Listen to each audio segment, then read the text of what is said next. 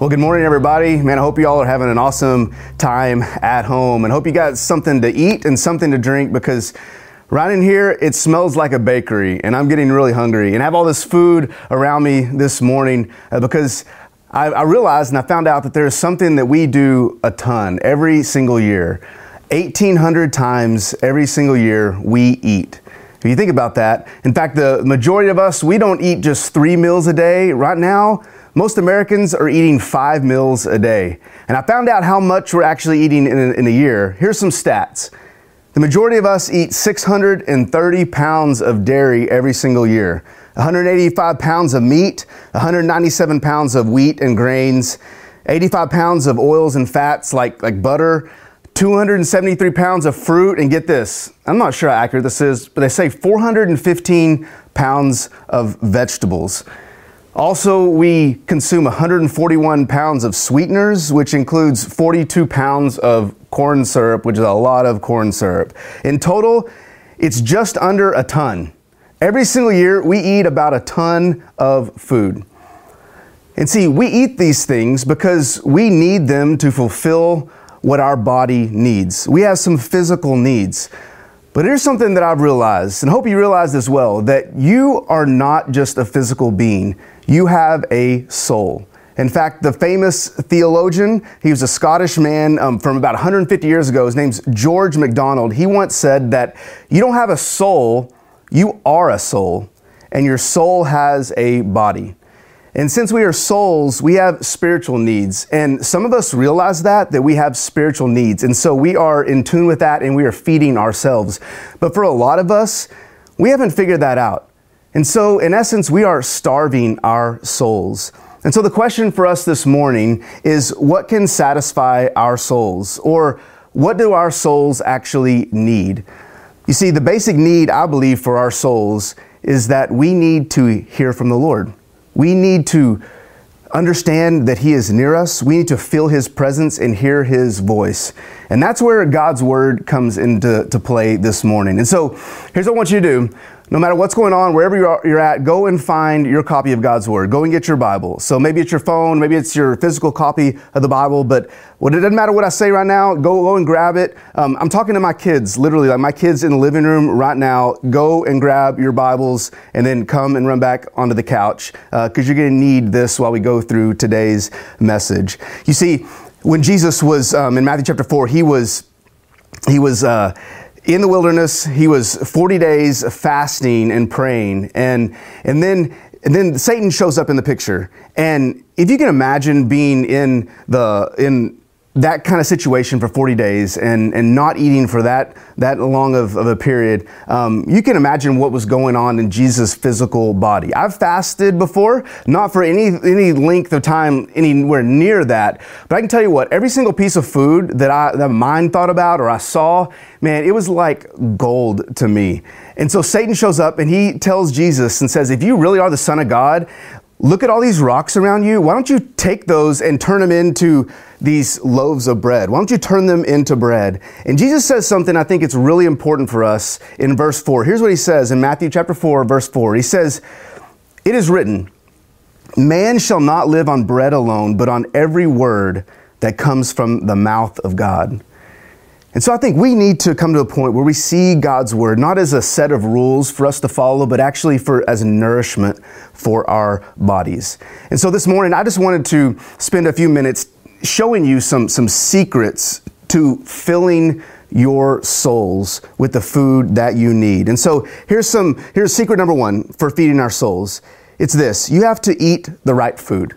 You got to eat the right food. Remember, I talked about how we consume about 415 pounds of vegetables um, every year. That's that's almost three times the amount of meat in, in pounds per year. And I'm thinking that is not accurate at all. But I realized we're not talking about like healthy vegetables. We're talking about things like corn and potatoes.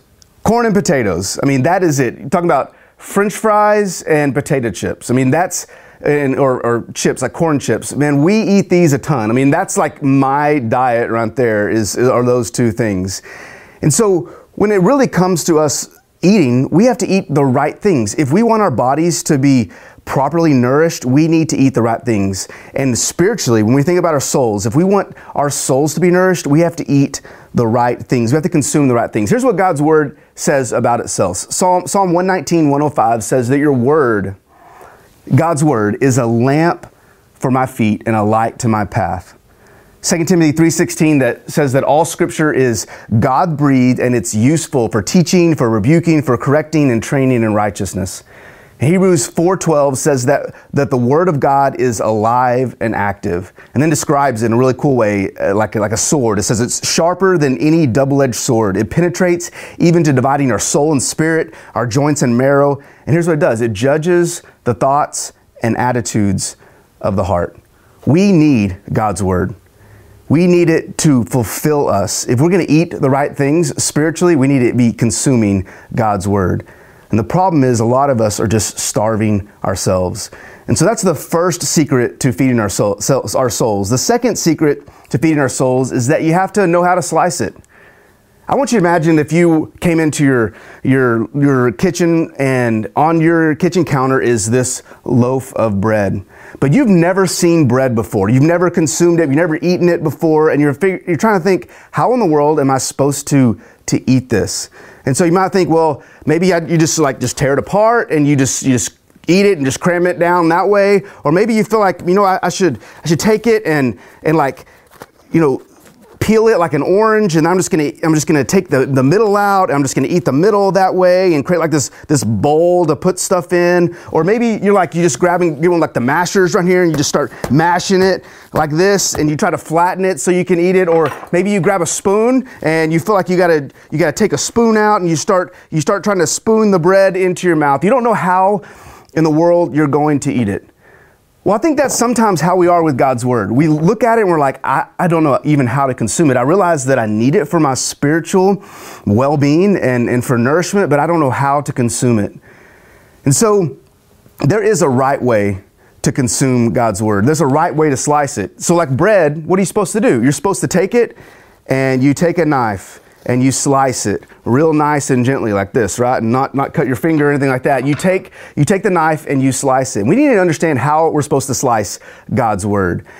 And the, the theolo- theological way of explaining that or saying that is to have a proper hermeneutics of the Bible. Hermeneutics is just the way that we interpret Scripture, the way we look at Scripture. We have, a, have proper principles and methods. So let me give you just like a, a couple of hints, a couple of ways that you can properly slice God's Word. Number one, the Bible should be interpreted or sliced literally. So the question you got to ask is when you're reading the Bible is what is the plain meaning? What is the plain meaning of the text? Or remember this, this phrase that the Bible says what it means and means what it says. For example, if you go to the Gospels and you read about Jesus feeding the 5,000, you know, you can look at that and think of it, think of an allegorically, or or it's a, maybe it's a metaphor. What does five thousand really mean, or what does the the bread and the the fish really mean? Well, simply put, for the vast majority of the Bible, it just means what it says. Like Jesus literally fed 5,000 people with a few loaves of bread and a few fish. That's what he did. We need to look at God's word literally. Number two is we should, we should interpret or slice God's word historically, grammatically, and contextually.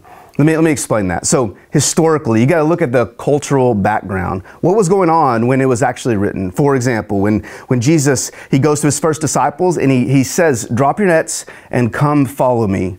You know, for us, we say, oh man, that's just, oh, that sounds so good. But you got to look at it historically, culturally. What was actually going on? And what did that mean for a first century Jewish man? Man, when we, when we look at that, we look from their eyes and their perspective, it can change the whole meaning of the text. Second, grammatically. You got to look at this, look at the text grammatically. And what I mean by that is the original language. The majority of the Bible is written in Hebrew, the Old Testament, and majority of the New Testament was written in Greek. So we got to look at and, and figure out, and there's all sorts of ways you can go online and study and find um, what the original text meant. Um, look at commentaries and that sort of thing. For example, like in Titus chapter 2, uh, Paul, he's describing Jesus, and he, he says this. He writes of our great God and Savior, Jesus Christ. Uh, our great God, that's what, it, that's what it says. And if you look at that w- without understanding what's actually going on in the language, you might say that he's talking about two separate people our great God, that's on one plate, and our Savior Jesus Christ. And so you could look at that and say, well, he's saying that that Jesus is over here and God is over here. But if you look at the, in the Greek, what it's actually saying is that this this phrase, our great God and our Savior, those are on parallel terms, and they are describing Jesus. And so, in the original language, uh, grammatically, he's saying that Jesus is both God and Savior combined. And so, it kind of changes how we see Scripture.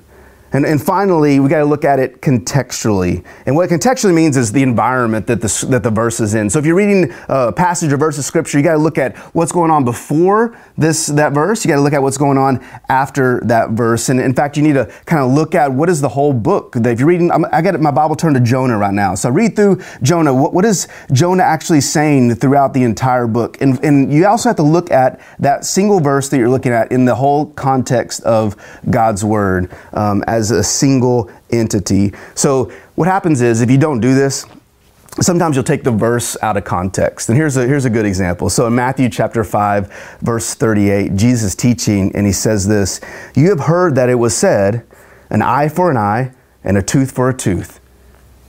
Now, if that's all you read, most of you guys know what, what comes after that, but if that's all you read, here's what happens. You look at the words of Jesus and say, You know what? Jesus is telling me an eye for an eye and a tooth for a tooth. That's the law. That's the rule. So I need to go get some tats. I need to get eye for an eye over here, tooth for a tooth over here. So if someone messes with me, I'm going to punch them back, right? If someone uh, messes with my family, I'm going to mess with their family. Um, if someone uh, does something wrong or talks behind my back, I'm going to go and talk behind their back. If someone hurts me, I'm going to hurt them. We see that and they say that's what Jesus has to say. But that's not contextually accurate because the very next verse, here's what Jesus says. But I tell you, do not resist an evil person. Be different. If an, anyone slaps you on the right cheek, turn to him the other cheek also. A lot of people say this that context is king, and it really is, because context drives the way that we read God's word. It is the proper way that we slice God's word. So that is the, the second the second secret. So let me back up. First secret, we need to eat the right food. Second secret, we need to know how to slice it. And here's the third secret to to feeding our souls. You have to put the baby bottle down and pick up a knife and a fork. So, a knife and a fork. Eventually, this is what has to has to you have to look like as a spiritually mature person. You see little babies, they don't eat bread, do they? No, little babies don't eat bread, they eat milk.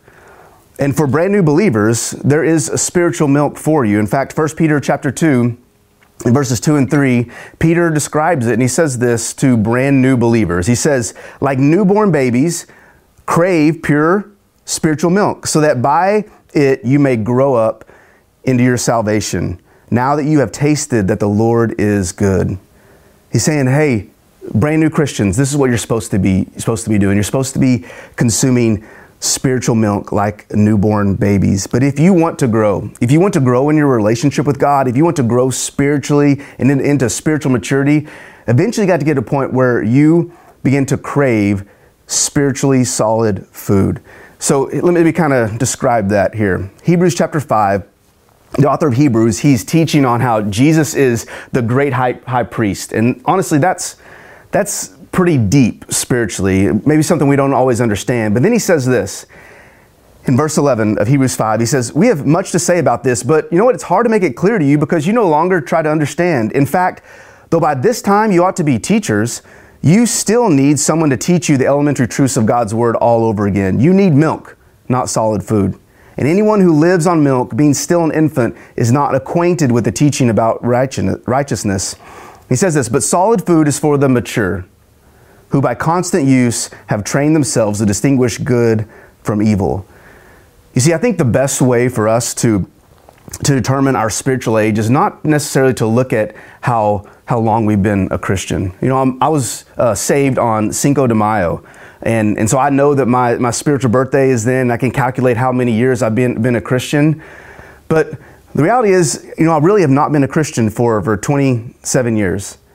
I'm not a 27 year old Christian. I may be a 12 year old Christian, or an 8 or a 6 year old Christian. You see, I don't think the best way for us to determine how, how long we've, our spiritual age of our, of our Christianity or our faith is not by how long we've been a Christian, but by what kind of food we're ingesting.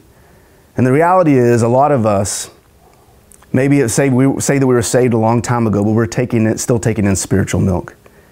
And there comes a point where we have to, to put the, the baby bottle down, right? We got to put it aside. We got to pick up our knife and our fork and begin to really dive into God's Word. So let me, let me finish with this. You may ask, what is spiritual food? What is uh, spiritually solid food? You see, babies, they, they drink milk because it's easy to digest, right? It's easy to swallow. And a simple way to, to understand what spiritually solid food is, is that it's things in God's Word that are hard to swallow. Think about that.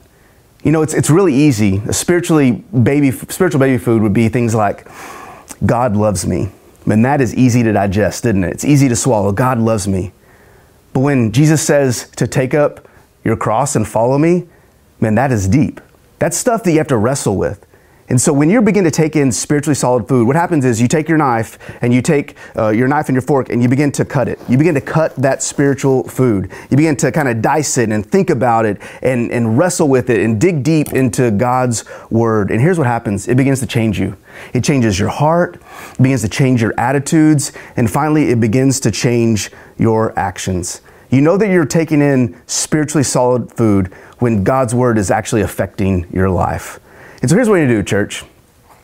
Let's feast, right? As a church, let's feast on God's word. Let's begin to do that. Let's devour God's word every single day. In your personal life, you need to be in God's word, devouring it. Every single week with your family, you need to sit down and, and jump into scripture together. And every time you, you get together with your friends in your small groups, man, you need to get together and begin to, to study and to, to think deeply and to grab your knife and your fork and to study God's word, to put the baby bottle down and begin to actually take in, take in spiritually solid food. Man, I love you guys. I'm so glad that you are here with us this morning. And I, I want you to know that I'm praying for you this week, that God would reveal to you um, what kind of food you're taking in. And let's begin to, to eat the spiritually solid food that God has for us as we grow into maturity. In fact, let me pray for you right now. God, thank you so much for our church. Thank you for everyone that is listening this morning. And Lord, I pray that you would help us to take a step back and, and evaluate our own lives. Are we taking in spiritually solid food? Are we growing into maturity? Because God, our souls need your word. For some of us, we're not even drinking even the milk. We are, we are starving ourselves. God, help us to see that we are souls that need spiritual food and we thank you that your word is what we need. It's what we crave. Our souls crave hearing from you and knowing you. So, God, help us this week to find a love for your word and to study it, to wrestle with it. And God, I pray that it would change our lives. We pray this in the great name of our Lord and Savior, Jesus Christ. Amen.